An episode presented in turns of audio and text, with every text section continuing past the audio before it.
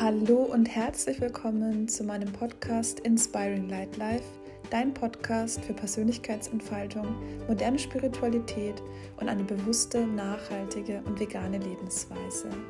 Diese Podcast-Folge ist der zweite Teil des Interviews, das ich mit der lieben Julika Weber geführt habe. Wir sprechen darüber, was es bedeutet, mutig zu sein und dem eigenen Herzen zu folgen und vor allem, dass es nicht eine Sache ist, die einmal im Leben passiert, sondern dass das wieder und wieder und wieder kommen kann und darf und dass wir auch Entscheidungen hinterfragen dürfen, die wir vielleicht sogar auch schon aus dem Herzen getroffen haben, aber eben zu einem anderen Zeitpunkt. Und es ist ein sehr inspirierendes Gespräch und weil es ja sehr lang ist, habe ich mich entschieden, es in zwei Folgen aufzuteilen. Das hier ist der zweite Teil. Falls du dir die erste Hälfte noch nicht angehört hast, würde ich dir empfehlen, in die Podcast-Folge Nummer 20 als erstes reinzuhören und dann eben mit dieser Podcast-Folge weiterzumachen. Ich wünsche dir ganz viel Spaß und bin gespannt, wie dir die Podcast-Folge gefällt.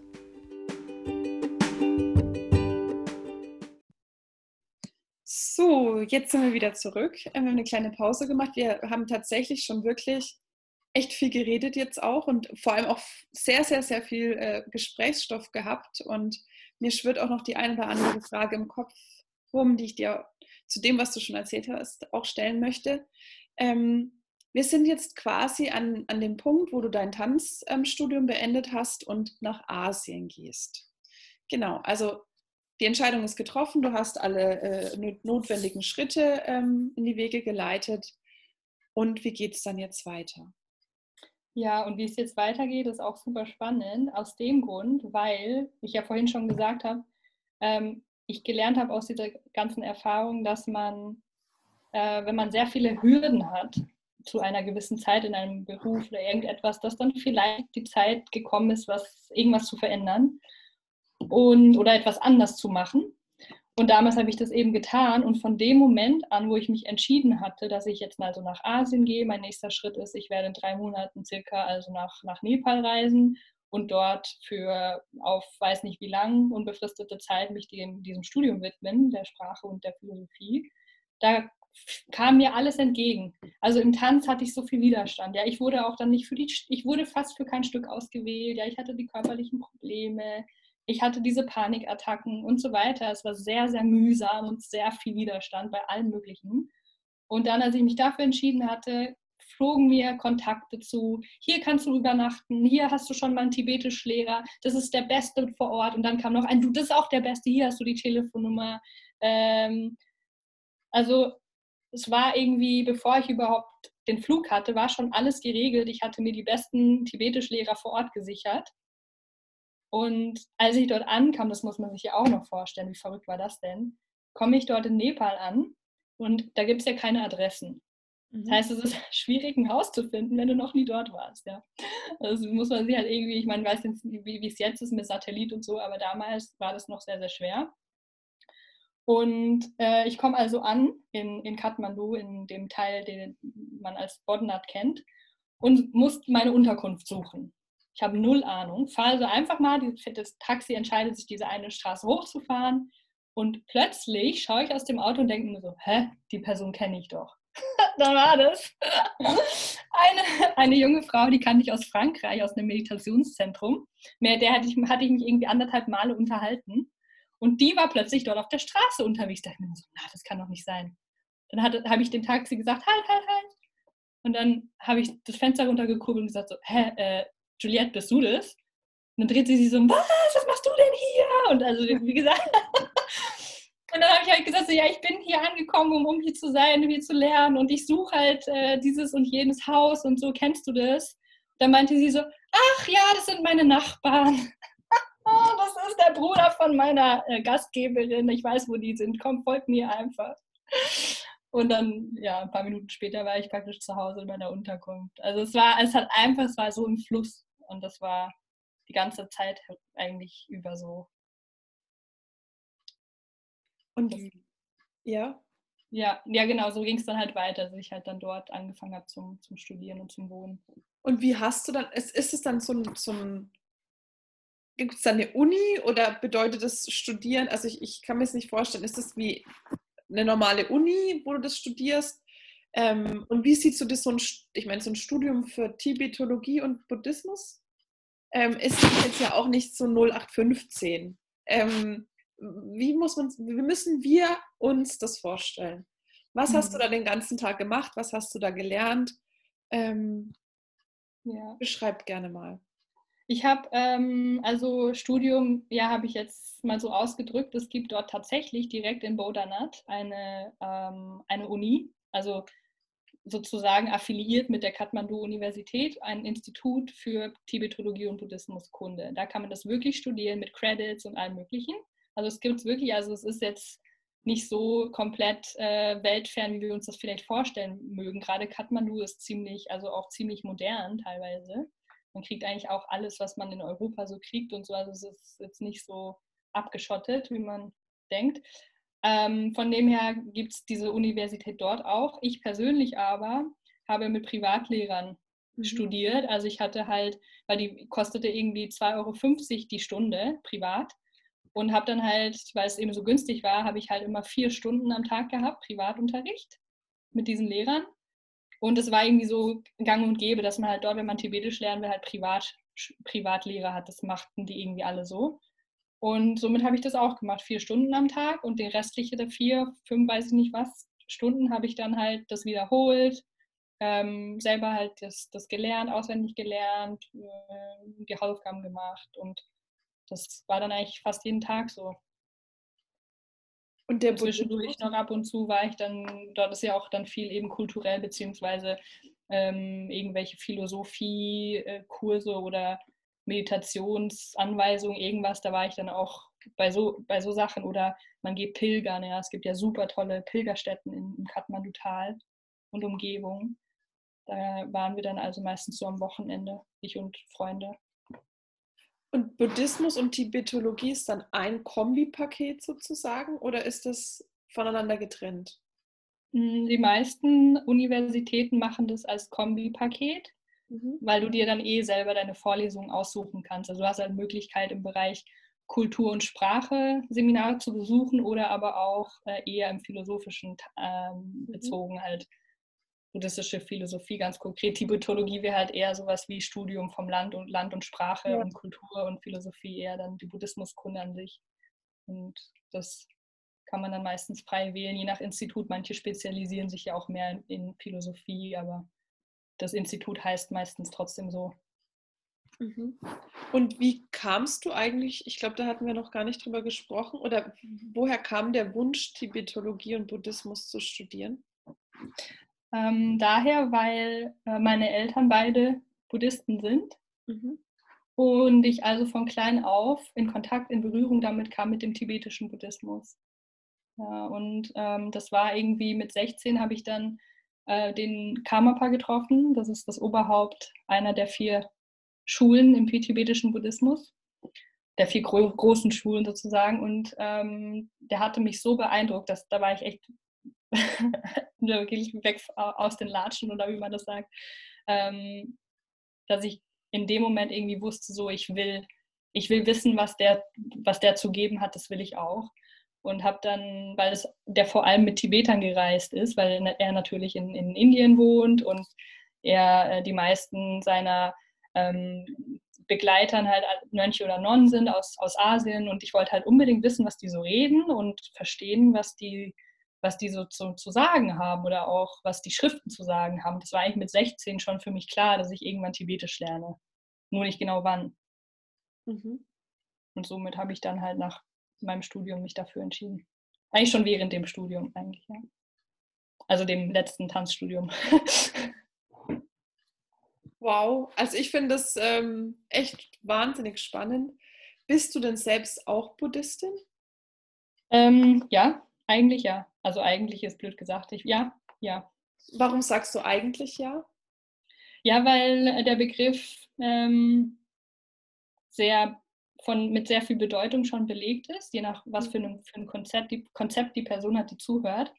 Und meistens sind die Konzepte, die man hat von Religion oder so, ja auch geprägt durch unsere Geschichte mit Religion. Und Buddhismus ist halt so sehr, hört sich sehr nach eben einer klaren Doktrin an und, und äh, Religion an sich, was halt, ja, was halt manchmal vielleicht einfach missverständlich ist für das, was es eigentlich ist, aber es ist halt ein bisschen kompliziert. Was bedeutet es für dich, Buddhistin zu sein oder was bedeutet für dich Buddhismus? Was macht es für dich aus? Ja, für mich ist es letztlich der Weg zu, zu uns selbst. Mhm. Eben der Weg weg vom Bullshit eigentlich. Ja. Das ist es, was für mich ist. Und, und der, der, der Weg zum Herzen, ja, jetzt in meiner leichten Sprache gesagt. Und was sich dahinter verbirgt, ist halt, kann man eigentlich nicht beschreiben. Schwierig zum auszudrücken. Dann, dann musst du auch nichts dazu sagen. Du musst sowieso nichts hier, aber dann ist das auch völlig so in Ordnung. Ich finde, oder ich, ich denke gerade so, es ist so schön, auch mit dir zu sprechen. Also jedes Mal, wenn wir miteinander reden, finde ich es total inspirierend auch und dir auch schon mal gesagt, dass ich finde, dass du eine der mutigsten Frauen bist, die ich kenne.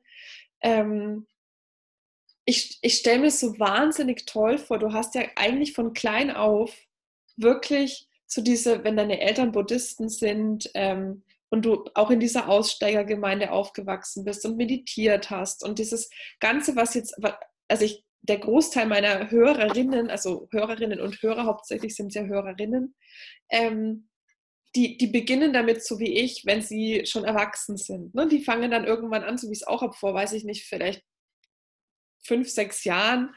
Irgendwie ruft dann was und dann denkt man so, okay, dann meditiere ich vielleicht mal, probiere ich es mal aus oder mit Yoga oder ne, so, du tastest dich quasi so völlig nicht belastet, also nicht, nicht unvor, also was sagt man, wie sagt man, ohne, also ich vorgeprägt. meine, vorgeprägt, genau, also ohne dass du jemals mit diesen Themen eigentlich in Berührung warst, in diesem, in Anführungsstrichen, bürgerlichen Leben, in dem, in dem viele ja wirklich aufwachsen, so wie ich auch. Ähm, und du hast das so in dir drin, verstehst du, was ich meine? Das ist so dieses, ich stelle mir das wahnsinnig schön vor, und deswegen ist es vielleicht auch einfach so angenehm, mit dir zu sprechen oder, oder so, wie soll ich sagen, so, man merkt es voll, dass das so in dir steckt. Danke. Und das, ja, ist auch wirklich ein Kompliment auf jeden Fall. Und es ist einfach, also es ist so ein, ja, so was Spirituelles hast du einfach, würde ich sagen. Und das ist richtig schön. Und ist es für dich auch so, dass du jetzt das Gefühl hast, wenn du sagst, wann hattest du nochmal begonnen zu meditieren? Ähm, eigentlich da, dann als ich mit 16 den Kammerpaar getroffen habe, habe ich angefangen, aber da war ich noch nicht regelmäßig, habe ich noch nicht regelmäßig praktiziert. Das kam dann erst so mit Anfang 20, dass ich das versucht habe, regelmäßig zu machen. Okay. Aber auf jeden Fall schon sehr früh, sage ich jetzt mal, ne? Du hast schon sehr früh damit angefangen. Also aus unserer westlichen Sicht heraus.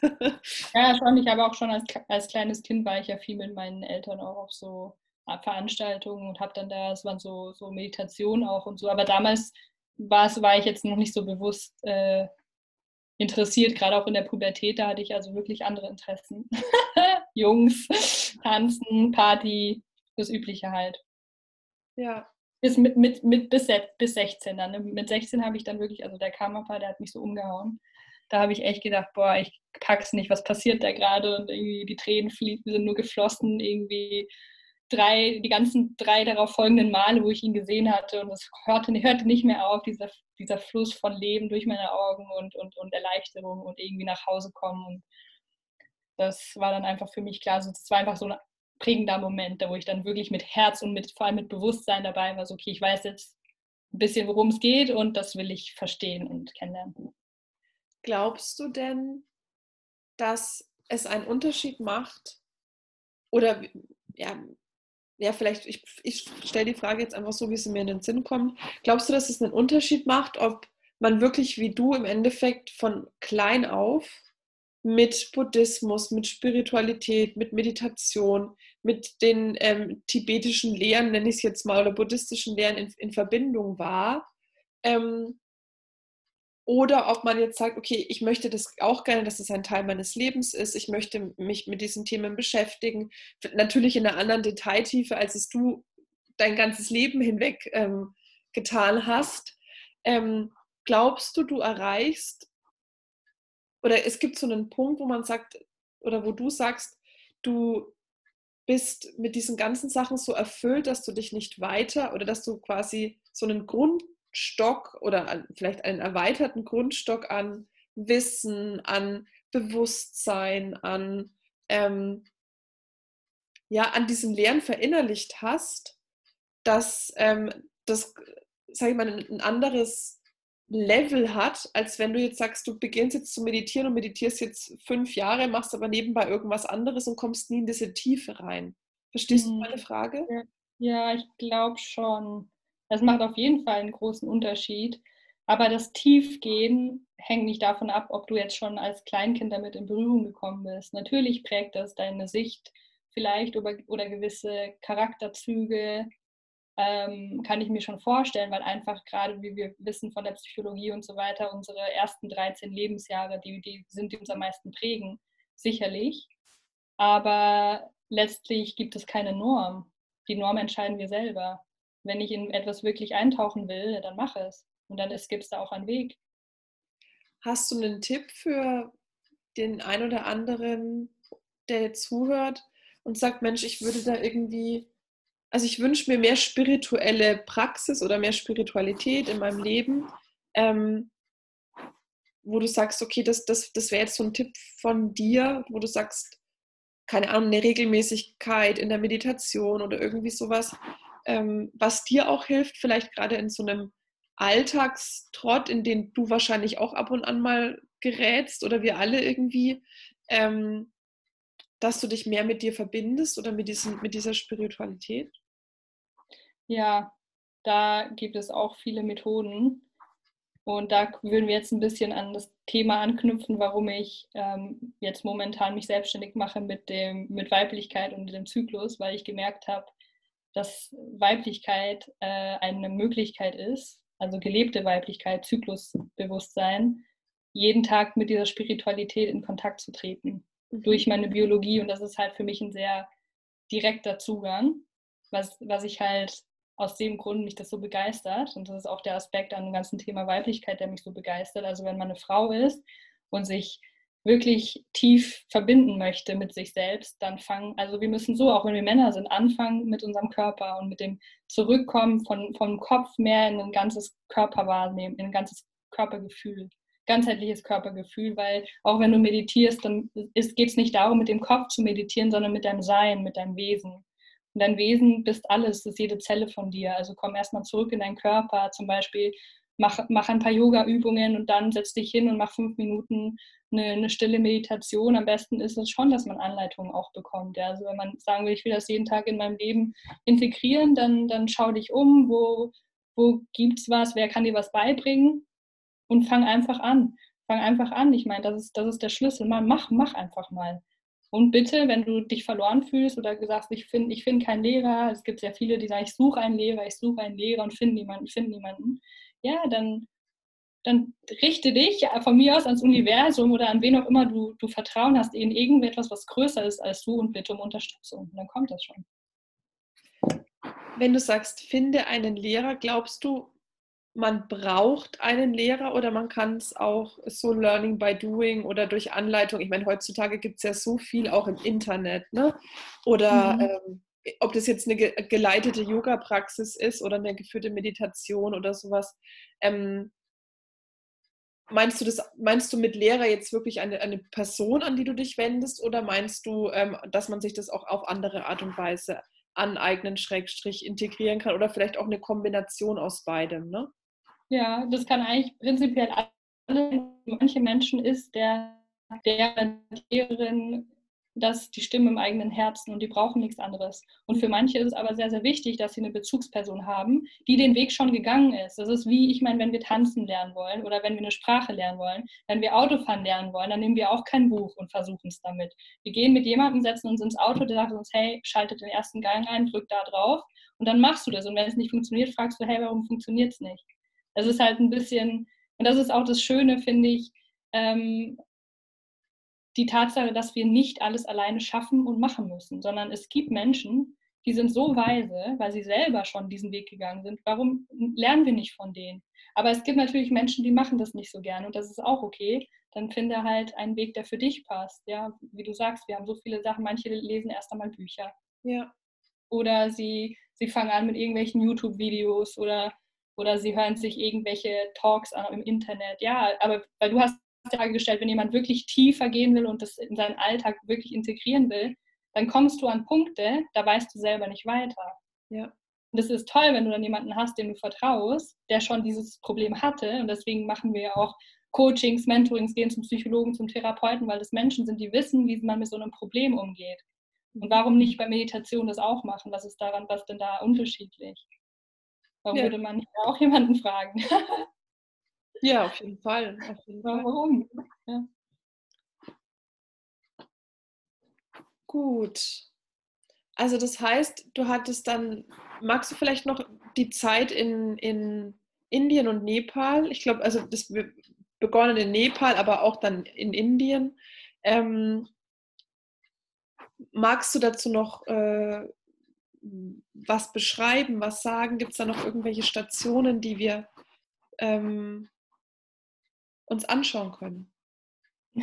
ja, bestimmt viele Stationen, aber ich werde das jetzt das Ganze ein bisschen zusammenfassen. Das sind dann auch, ja, ist dann eigentlich ganz überschaubar. Ich bin ähm, von Nepal dann eben nach Indien gegangen, weil äh, ich dort, ich habe erst drei Monate intensiv Sprache gelernt und dann wollte ich drei, vier Monate intensiv Philosophie lernen und weiter auch mit der Sprache machen. Und in, in Delhi gibt es eben ein Institut vom Karmapa, das sogenannte Kiwi oder heißt es jetzt KIPS? Ja, das KIPS. Und äh, dort gibt es eben jedes Jahr Philosophieunterricht, intensiv drei Monate oder sowas. Und da bin ich eben dann hin und habe dort drei Monate Philosophie äh, vertieft. Und als nächstes war dann die Frage, okay, wie mache ich jetzt weiter? Ich wusste, ich bin hier, um Tibetisch zu lernen. Das heißt, ich höre erst dann auf, wenn ich das Gefühl habe, ich kann das jetzt so. Und daraufhin habe ich mich halt umgeschaut und habe dann in Dharamsala eine, ein tibetisches College gefunden, das äh, von der Exilregierung der tibetischen äh, praktisch äh, finanziert wird und, und ja, da irgendwie an die auch geknüpft ist. Also Dharamsala ist der Ort in Nordindien, wo ja der Dalai Lama seinen Wohnsitz hat. Mhm. Ähm, und da gibt es eben eine sehr, sehr große Exilgemeinschaft von Tibetern und dort gibt es eben diese Schule. Und diese Schule ist an sich eigentlich also ein Tibetologie-Studium für Tibeter aber, alles auf Tibetisch und, und so. Und ich wollte halt dann dahin gehen und die haben mich dann auch äh, praktisch genommen und gesagt, ich kann kommen. Und dann habe ich halt dort angefangen zu, zu studieren und war zweieinhalb Jahre eben dort und habe in dieser Schule gewohnt. Es ist ein Internat, also alle wohnen dort am Campus. Auch wiederum schön isoliert in der Natur mit viel Affen und Bauern drumherum, dass auch keiner auf die Idee kommt, irgendwie nicht zu lernen. die Tibeter sind da sehr äh, streng und ähm, war wirklich, wirklich sehr tough, sehr, sehr andere Mentalität und ich war halt da voll, full immersion in dem tibetischen alles, Kultur, Sprache, Mentalität, puh, war nicht immer einfach. Hast du, hast du denn den Dalai Lama mal getroffen? Ja, den habe ich einmal, also nie so ganz direkt, ganz, naja, doch, ja, indirekt nahe. Einmal an, auf der Straße ist er direkt da vorbeigefahren, als ich da auf dem Weg war zur Bibliothek. Und einmal war ich halt auch bei seinen, der macht regelmäßig im Jahr dort Veranstaltungen, wo er halt unterrichtet, ähm, da oben in Dharamsala und da war ich öfter dabei. Und einmal haben wir ihn am Flughafen empfangen mit der ganzen Schule. Also mehrere Male, ja. Was würdest du sagen, war dein, oder vielleicht ist es auch nicht nur eins, was, was waren so die, die ähm, wichtigsten oder das wichtigste Takeaway oder wie sagt man, was du quasi mitgenommen hast aus dieser Zeit? Hm. McDonalds Pizza. ich hatte gar keine Pizza der McDonalds.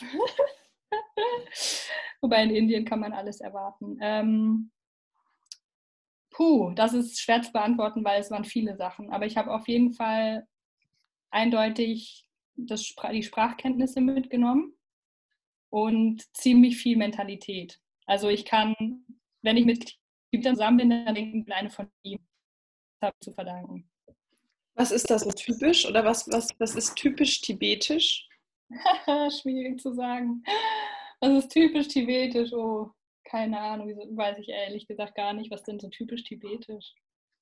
Naja, sie sind schon, sie sind, machen sehr viel Witze. Sie, sie, sie, sie, sie spinnen viel herum und lachen sehr viel. Sie sind sehr verspielt. Und auch wenn sie schon älter sind, sind sie eigentlich, bei uns würde man denken, es ist noch ein junger Mann vom Verhalten her. Also sie sind sehr verspielt und machen sehr gerne Witze, sie singen sehr gerne.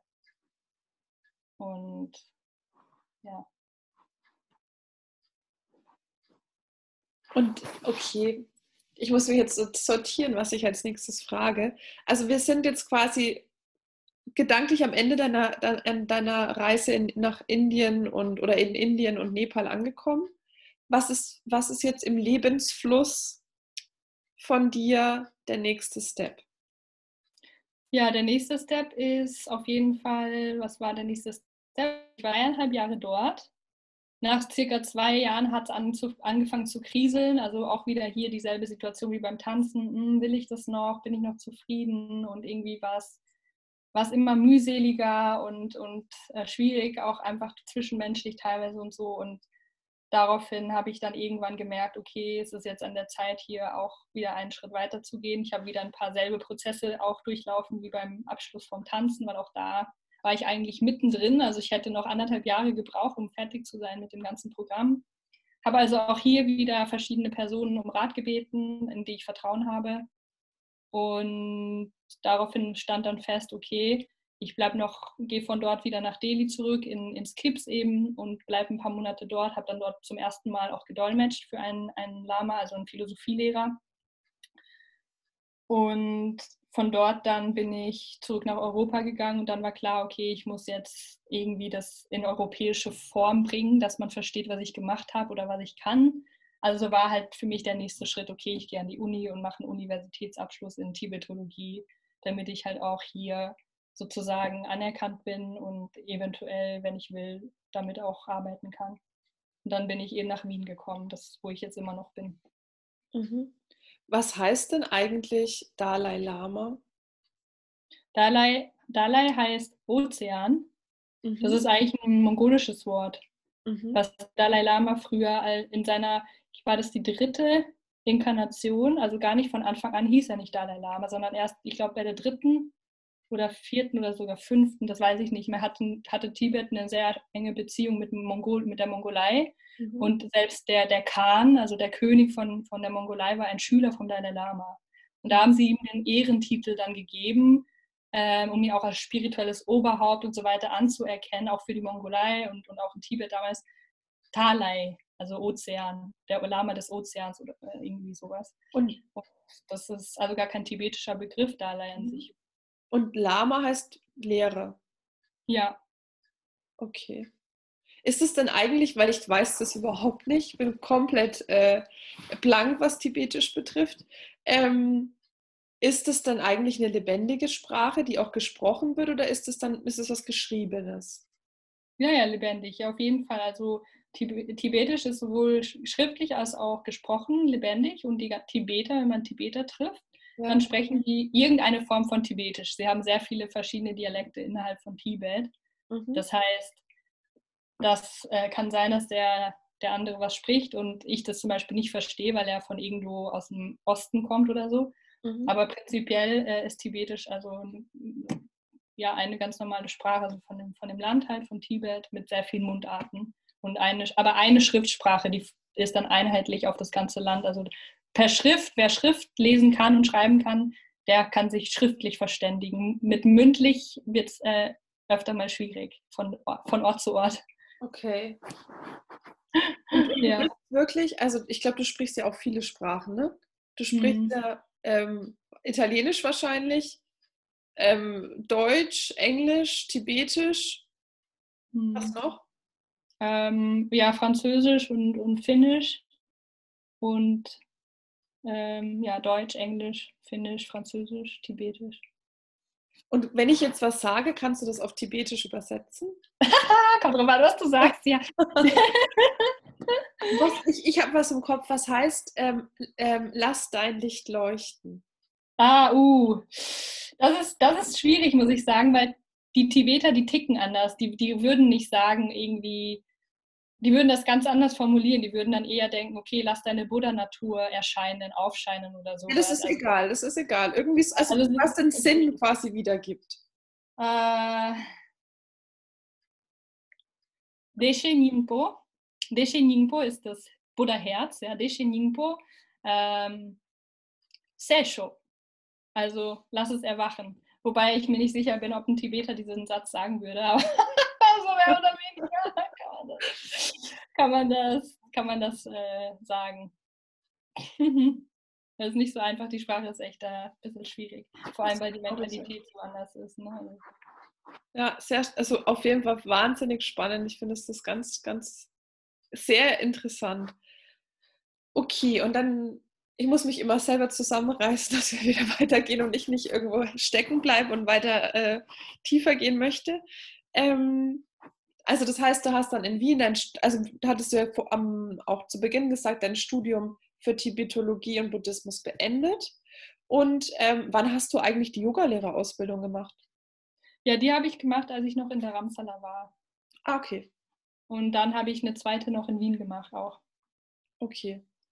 Gut. Nebenbei. Haben wir jetzt noch irgendwas vergessen auf dem Weg? Also irgendwas, was jetzt ähm, wirklich ein, ein essentieller Punkt ist, eine Ausbildung, ein Leben vielleicht ausgelassen oder ähm, sind wir jetzt quasi angekommen?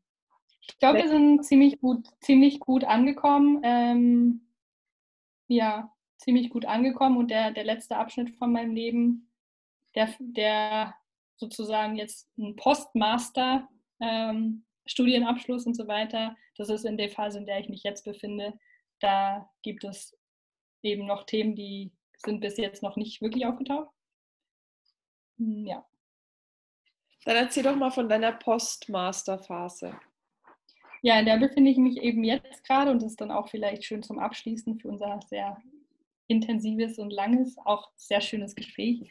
Ähm, es ist, ja, also ich habe meinen Master eben abgeschlossen und, und äh, Anfang, na, eh erst im frühen Sommer.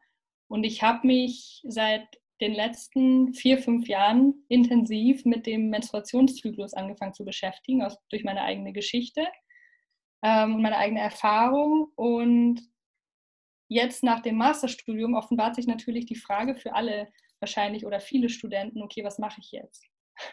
was wird jetzt aus mir tatsächlich? Und für mich hat sich da auch wieder mal so ein bisschen das Leben so ein bisschen gefügt und in die Bahn gebracht. Und ich will einerseits schon weiter auch als Dolmetscherin hier und da tätig sein, aber es ist natürlich ein sehr anstrengender Beruf, wenn man halt ständig immer irgendwo hinreisen muss oder so.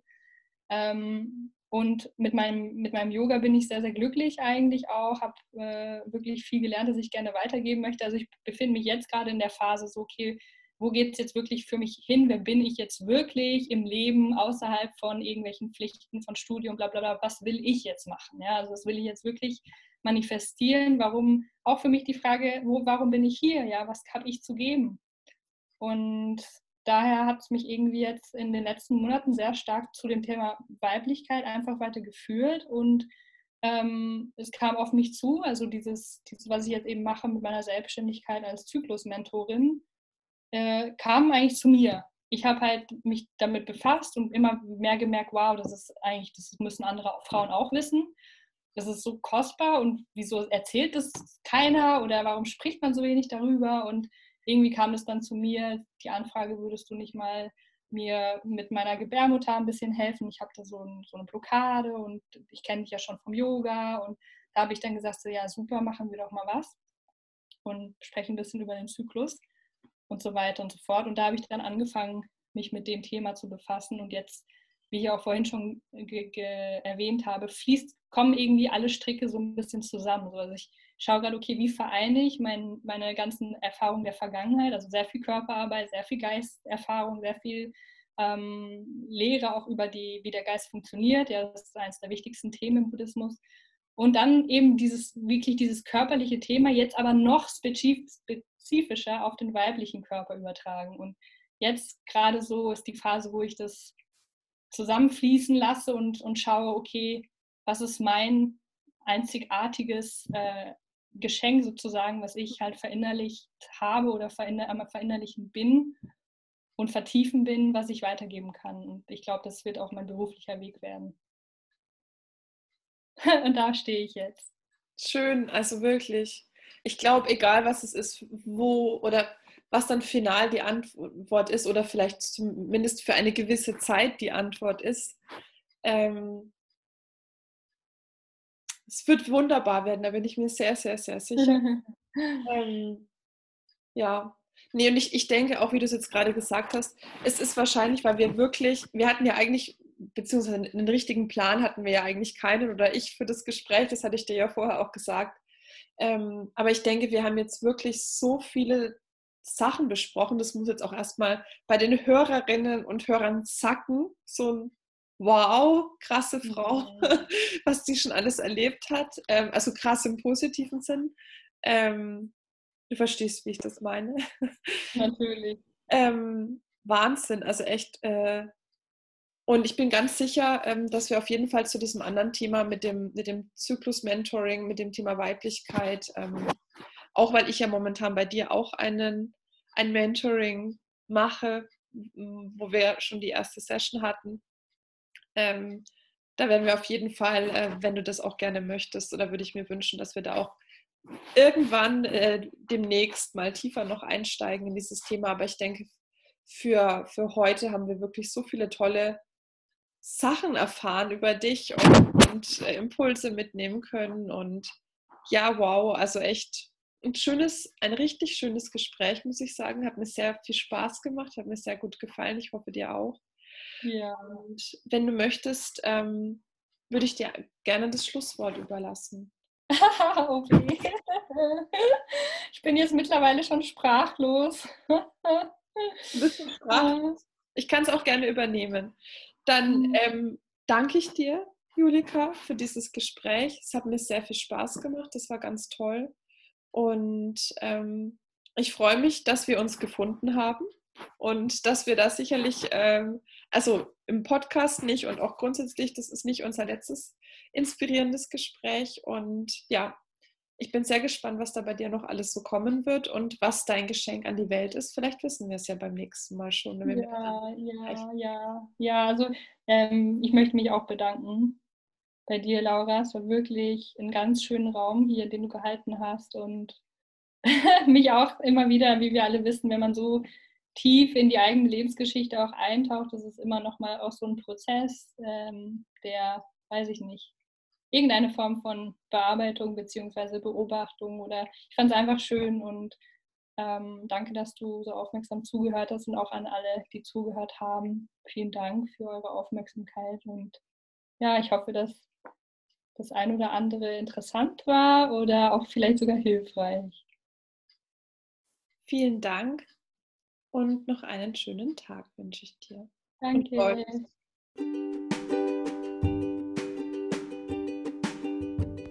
So, ihr Lieben, ich hoffe, dass euch das Interview mit der lieben Julika gefallen hat, dass es euch inspiriert hat, dass es euch Mut gemacht hat, immer wieder aus dem Herzen heraus zu entscheiden und mutig dann auch diese Entscheidungen anzunehmen und entsprechend den Weg neu zu gestalten, euren Lebensweg neu zu gestalten und dieser Entscheidung dann auch nachzugehen, eurem Herzen zu folgen. Und schaut sehr, sehr gerne auch mal bei der lieben Julika bei Instagram vorbei. Ich habe sie auch natürlich in den Show Notes verlinkt und ich freue mich natürlich über ein Feedback, wie dir das Interview gefallen hat. Schreib mir gerne bei Instagram, hinterlass mir eine Nachricht und ja, ich freue mich natürlich auch, wenn du diesen Podcast mit 5 Sternen bei iTunes bewertest. Das hilft mir, meinen Podcast noch bekannter zu machen und meine Herzensvision noch weiter in die Welt zu tragen. Und das wäre natürlich super schön und ich danke dir schon mal im Voraus dafür und ich wünsche dir noch einen wundervollen Tag und bis bald.